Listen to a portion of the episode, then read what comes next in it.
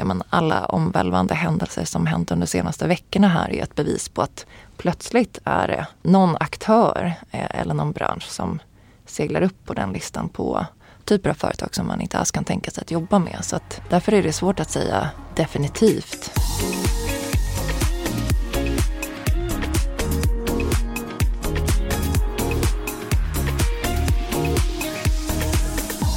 Vilka typer av kunder det anses rumsrent att jobba med har länge varit en diskussionsfråga i byråbranschen. Porr, vapen, politiska partier och tobak har sedan länge varit några av de kategorierna som har varit mest omdiskuterade. Sedan ett par veckor kan vi även lägga bolag med koppling till den ryska staten till den svarta listan. I verkligheten är dessa gränsdragningar långt ifrån tydliga, eller mer nyanserade om man så vill. En byrå kanske ser en möjlighet att göra skillnad. För en annan är samma uppdrag ett moraliskt övertramp. En tredje kanske aldrig har ställts inför frågan överhuvudtaget. Kort sagt, frågan om var egentligen gränsen går har sällan ett enkelt svar. Och det kanske den inte ska ha heller. Jag heter Andreas Råkutrell och jag jobbar som redaktör på Resumé. Och jag heter Thomas Nilsson och jobbar som reporter på Resumé. De senaste veckorna har vi tittat lite närmare på några av de etiska frågeställningarna som kan uppstå i den här branschen. Vi har dels hört med byråcheferna, men också med kunderna om vilka etiska krav de ställer på sina leverantörer och hur de byråanställda resonerar kring de här frågorna. Förra veckan gjorde du Andreas en rejäl kartläggning av hur man på byråsidan såg på det här. Kan inte du berätta lite grann mer om vad du hörde? Okej, okay, jag gör ett försök. Eh, alltså, PR-byråernas roll i samhället har ju aktualiserats de senaste veckorna i samband med Rysslands invasion av Ukraina. Och ett exempel som flera av er lyssnare säkert känner till är Rud Pedersen, som vi fick en hel del kritik för sitt tidigare uppdrag för Nord Stream 2. Och just att tacka nej till eventuella uppdrag med koppling till Ryssland eh, var ju ett svar som dök upp av flera av byråledarna. Om jag skulle våga mig på en gissning här så tror jag faktiskt att ingen av de 55 svarande byråledarna hade nämnt Ryssland explicit bara för två månader sedan.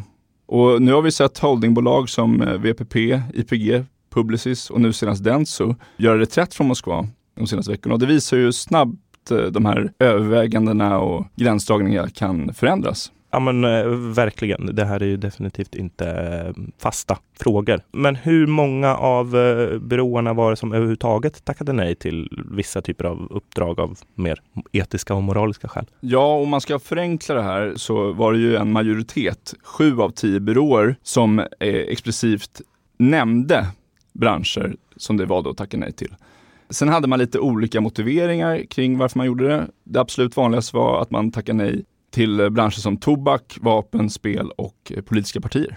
Det förvånade mig lite grann när jag läste de där svaren att eh, ja, miljöfrågan, lite slarvigt uttryckt, men, men kanske särskilt kunder inom olje eh, och drivmedelsindustrin står, står högre upp på den listan. Alltså, inte för att jag tycker att det är direkt fel att jobba med dem, det kan man ha olika uppfattning om. Men det går lite stick i stäv med hur åtminstone jag som branschreporter upplever att hur diskussionerna ser ut på byråsidan.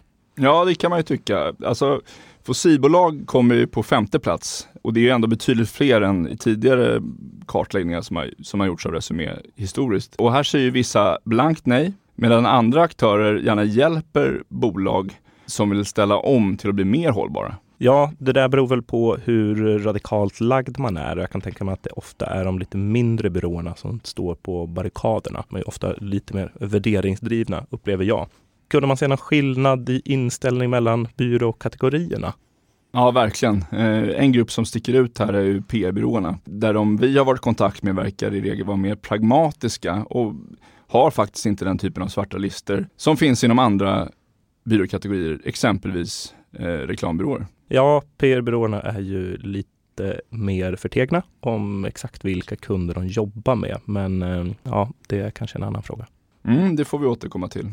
En modell som är relativt vanlig får man säga är att medarbetarna själva får välja vilka projekt de vill delta i eller inte. En byrå som använder ett sådant upplägg är Prime, en av Sveriges största PR och kommunikationsbyråer. Det är också därifrån vi välkomnar dagens gäst, Malin Severin har genom åren haft flera ledande roller på Prime och systerbyrån United Minds och förra sommaren tog hon över vd-stolen på just Prime. Sedan byrån grundades 1998 har Prime haft en så kallad medarbetarpolicy. Det innebär att byråns medarbetare själva får bestämma vilka kunder och projekt de vill och inte vill arbeta med. Det är fortfarande ledningsgruppen i dialog med teamen som bestämmer vilka uppdrag Prime tar in. Men för den enskilde individen ska alltid finnas en möjlighet att tacka nej. Välkommen hit Malin! Tack så mycket! Kan du inte berätta lite grann mer om hur den här modellen fungerar och lite grann varför ni har valt den? Den skapades helt enkelt av pragmatiska skäl. Eh, det kom in ett uppdrag som en konsult inte ville jobba med helt enkelt. Så det var egentligen inte mer dramatiskt än så. Eh, och snarare än att vi pratar om det som en policy så är det vårt, och har alltid varit, vårt förhållningssätt och något vi aktivt efterlever i vardagen. Är det någonting som många ja, men som kanske söker jobb eh, på Prime frågar om hur, hur, hur ni jobbar med och hur ni förhåller er till, till den typen av uppdrag? Ja men precis, det är, det är ganska vanligt att man ställer frågan Måste jag jobba med Mm, eh, mm. alla typer av uppdrag eller Mm, kan, har jag möjlighet att tacka nej Mm, mm, till mm. förfrågningar om Mm. uppdrag som kommer? Det var ju flera, ja, men som vi har pratat om här lite grann, så har vi hört med flera andra byråer och många byråledare upplevde ju att den frågan har blivit lite vanligare senaste åren. Mm. Du har ju varit vd nu i Sen- snart ett år. Sen augusti Precis. 2021. Men, men du har ju haft ledande positioner tidigare. Mm. Hur upplever du den utvecklingen? Har du märkt någonting? Nej, jag skulle nog inte säga att det skiljer sig speciellt mycket. Mm. Eller hur det var när jag började. Mm, mm, Och eh, jag tycker att det har varit en fråga som, som ofta har uppkommit i rekryteringssammanhang faktiskt. Mm. Hur vi förhåller oss till det. Ni har ju en princip som i grunden handlar om att medarbetare tackar ja eller nej till uppdrag. Gör ni någon annan typ av riskanalys? Som sagt så är det en, en levande diskussion. Jag tror också att det är ett förhållningssätt som överensstämmer väl med de värderingar som vi har. Jag är i grunden övertygad om att man som medarbetare, när man har möjlighet att påverka och göra ett aktivt beslut om eh, vad man vill jobba med, så tror jag också att man per definition gör ett bättre jobb faktiskt. Så ni har inte någon speciell typ av kommitté som granskar eventuella uppdrag? Om de skulle liksom finnas Ja, några skulle, tveksamheter? skulle det vara några tveksamheter, då är det någonting som vi diskuterar i ledningsgruppen. Har det blivit, har det gått så pass långt där så att ni har tackat nej eh, under din tid som, som Ja, vd? absolut. Ja, ja, Det ja. har vi gjort. Så det, det, det dy- dyker upp situationer som vi diskuterar och eh, tar beslut om tillsammans. Om det skulle finnas några tveksamheter. Mm, mm. Finns det en stor, alltså, ja, men vi, vi såg ju det den enkät som, som vi gjorde, att det, det fanns, finns väldigt olika inställning till, till det här. Alltså, hur upplever du diskussionen i er ledningsgrupp? Alltså, märker man av de skillnaderna även inom den? Jag skulle nog säga att i grunden har vi ganska liknande värderingar och vad vi tror på. Vi vill ju bidra till en positiv samhällsutveckling Mm. och göra skillnad till det bättre. Så det är den typen av uppdrag och roll vi vill ha som konsulter. Och när vi känner att det kanske inte finns en förändringsbenägenhet eller eh, viljan att utvecklas, då kan det vara någonting som vi tackar nej till. Och om vi återgår lite grann då till, till liksom det individuella ansvaret eller eh, individuella beslutet som ligger på, på konsulterna. Mm. Hur är, eh, alltså om man kommer in som ung konsult, fått sitt första jobb på Prime, man vill slå sig fram lite grann i branschen, man vill visa fram fötterna och så. Alltså, då kanske man inte riktigt vågar tacka nej till det, det första uppdraget som, som landar på ens bord. Hur, hur hanterar ni sådana frågor? Ja, men jag tror att en nyckel i det är att eh, man som anställd på Prime har en väldigt nära dialog med sin närmsta chef om vad man vill jobba med och inte. Eh, hela det här förhållningssättet bygger väldigt mycket egentligen på ett lyhört ledarskap som både fångar upp och jobbar tillsammans med medarbetaren för att aktivt hitta rätt sam- sammanhang Mm. som är både utvecklande och engagerande och som man står Är bakom. Är det någonting som ni går igenom redan i rekryteringsprocessen? Alltså frågar de, en potentiell kandidat om finns det några branscher som du inte eller typer av uppdrag som ni inte Nej, det gör vi inte. Och det är väl främst för att vi är så pass stora. Eh, så att vi, och, och det finns ofta, ofta någon som vill jobba med det så att man behöver inte vara så egentligen picky med vad man väljer och Mm, inte. mm, mm. Men sen skulle jag också säga att vi, eh, vi har ett ganska omfattande introduktionsprogram för alla nyanställda. Och då är det här en viktig diskussion. Alltså både hur eh, vår kultur är och eh, hur vi då aktivt har det här förhållningssättet. Så det, är- det är någonting vi diskuterar. Att man känner sig trygg med att, eh, kun, att man kan tacka nej. Kände du det när du började? Eh? Absolut, Ja. det gjorde jag. Mm. mm. Valde du att tacka nej till något uppdrag? Nej, men jag har faktiskt inte gjort det. Det är en jättebra fråga. Jag har inte gjort det under mina 11 år. Mm. Och det tror jag också hänger ihop med att eh, eh, det är sällan vi får in karaktären av uppdrag som, som eh, jag i alla fall då ideologiskt eller etiskt inte känner att jag kan stå för. Hur ofta händer det att ni i ledningsgruppen väljer att ta in ett uppdrag och sen så visar det sig när ni går runt i teamen att det finns inga underlag här? Det har inte hänt under, under eh, den här perioden som jag har varit VD. Eh, alltså ofta går det till så att när vi får in ett uppdrag så sätter vi samman teamet direkt. Och skulle vi märka att det, det, det är någon form av problem, då, kommer liksom det, då upptäcker man det väldigt fort. Man hinner stanna innan så att säga? Precis, exakt. För det, det, blir liksom en, en dialog mellan den som... Det, det är väldigt tidigt skede den här dialogen sker mm. kan man väl säga. Att när man har ett potentiellt uppdrag och ja, upplever... Har du också valt att bli egen? Då är det viktigt att skaffa en bra företagsförsäkring. Hos oss är alla småföretag stora och inga frågor för små. Swedeas företagsförsäkring är anpassad för mindre företag och täcker även sånt som din hemförsäkring inte täcker. Gå in på swedea.se företag och jämför själv.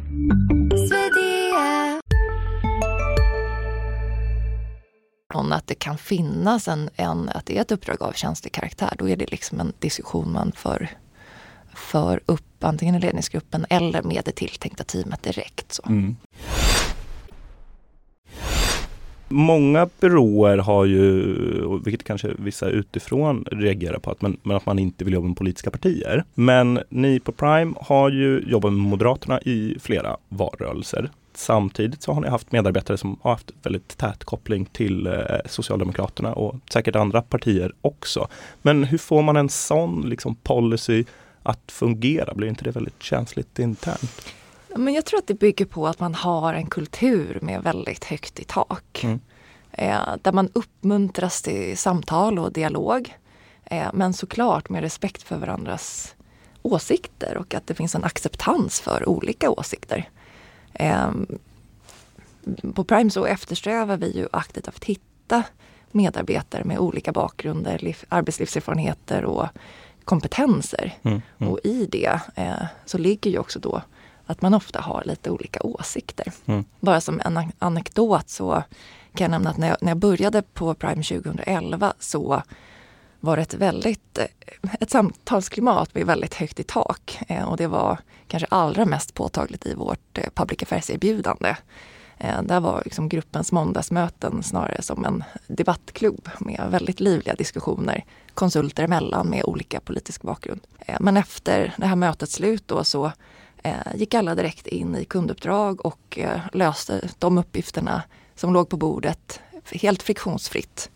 Så jag tror att den här typen av diskussioner snarare berikar oss och gör oss till bättre rådgivare. Mm, mm.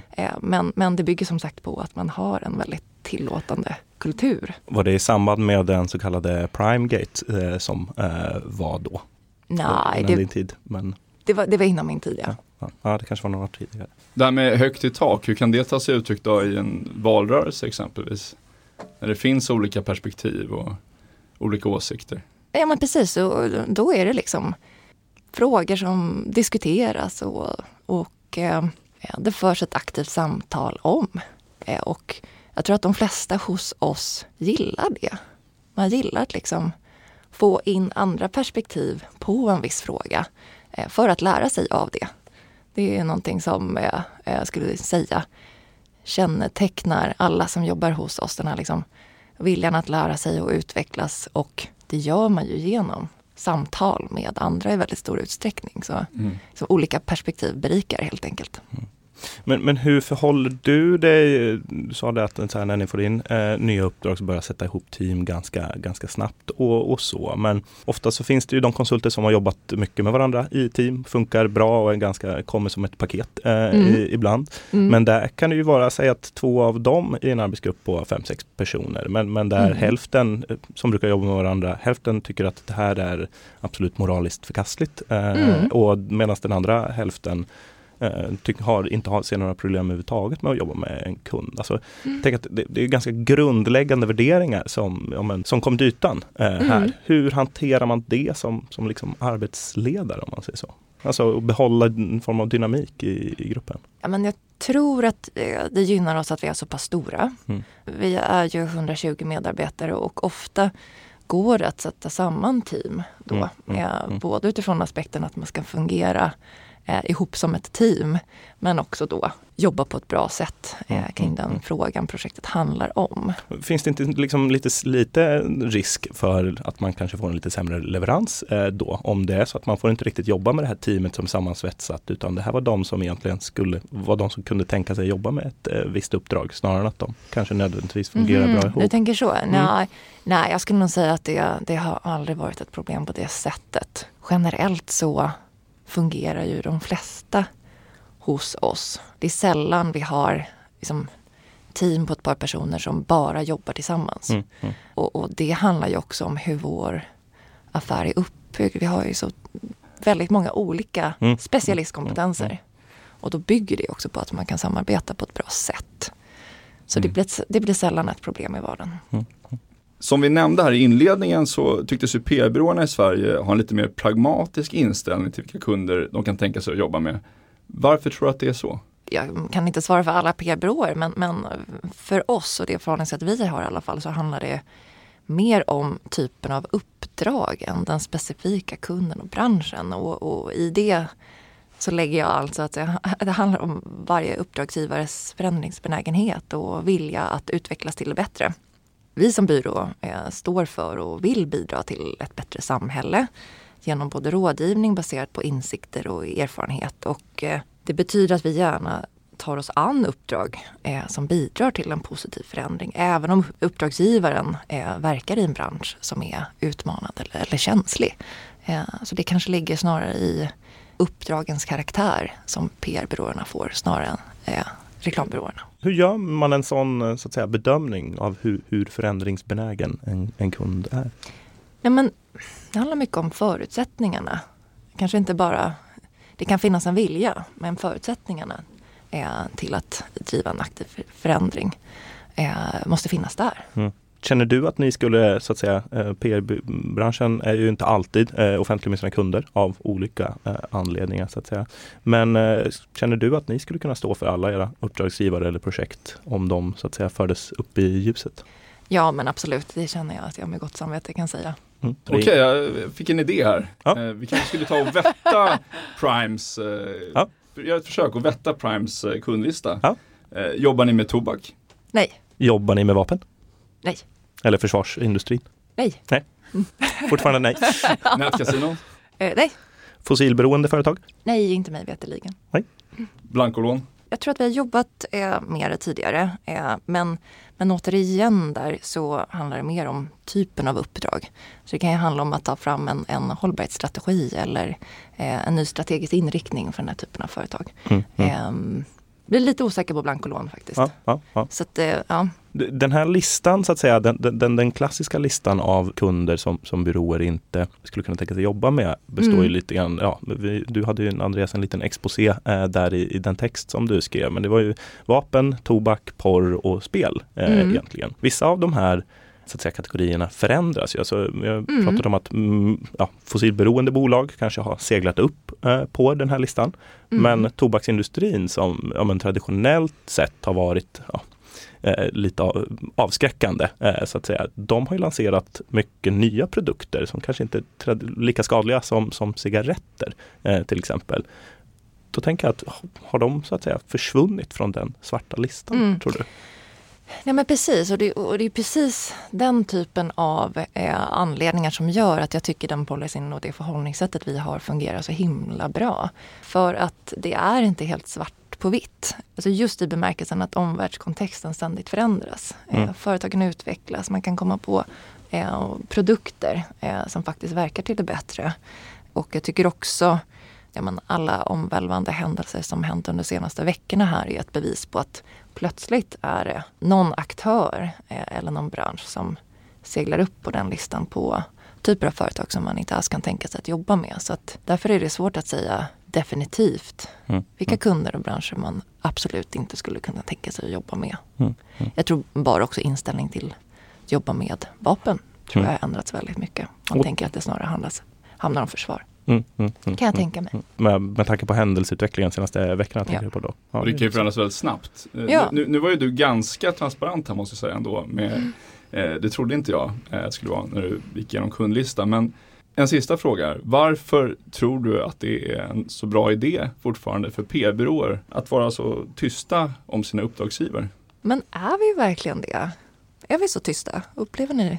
Jag tycker Oss, ofta man får så. de svaren eh, när man eh, kontaktar PR-byråer. Nu kallar ni ju en kommunikationsbyrå, Mm. eh, ska vi säga. men eh, jag upplever ofta när man hör av sig till konkurrenter i er bransch eh, att eh, man liksom lutar sig mot en policy där vi pratar inte om våra uppdragsgivare. Mm. Ja, jag, jag delar den eh, uppfattningen. Mm, mm. Jag, tycker vi mejlar er ganska ofta om både nya inkommande projekt och uppdrag som vi gör. Kanske inte genom public affairs. Nej, men jag tror generellt att bara för att vi inte synliggör alla våra kunder så på hemsidan så betyder det inte att de per definition är hemliga. Men våra kunder har inte alltid intresse av att vi pratar om dem och vi jobbar ju för våra kunder. Eh, kommer därför givetvis att följa deras önskemål i, i den frågan. Eh, men generellt så eh, tycker jag nog snarare att vi har en ganska öppen policy. I alla fall vi som byrå. Till exempel så bjuder vi in både kunder och konkurrenter och journalister till vad vi kallar vår showcase-dag. Där vi visar upp olika projekt och bland de bästa jobben som vi gör. Men sen så har vi självklart uppdragsgivare som föredrar att verka under radarn och det respekterar vi. Kanske en diskussion vi får eh, ta återkomma Mm. till. Mm. Malin Severin, tack så jättemycket för att du kom och gästade vår podd. Stort tack! Och tack till dig som har lyssnat. Är du intresserad av att läsa mer om de här frågorna så är det bara att surfa in på vår sajt resumé.se. Det var allt för oss den här veckan. Vi hörs igen om 14 dagar ungefär. Hej då! Hej då!